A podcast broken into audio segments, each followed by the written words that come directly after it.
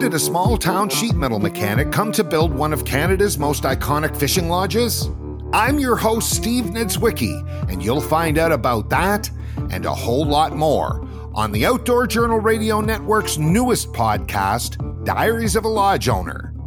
But this podcast will be more than that. Every week on Diaries of a Lodge Owner, I'm going to introduce you to a ton of great people, share their stories of our trials, tribulations, and inspirations. Learn and have plenty of laughs along the way. Meanwhile, we're sitting there bobbing along trying to figure out how to catch a bass. And we both decided one day we were going to be on television doing a fishing show.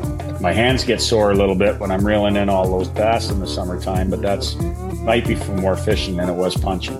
You so confidently you said, "Hey Pat, have you ever eaten a drum?" Find Diaries of a Lodge Owner now on Spotify, Apple Podcasts, or wherever you get your podcast.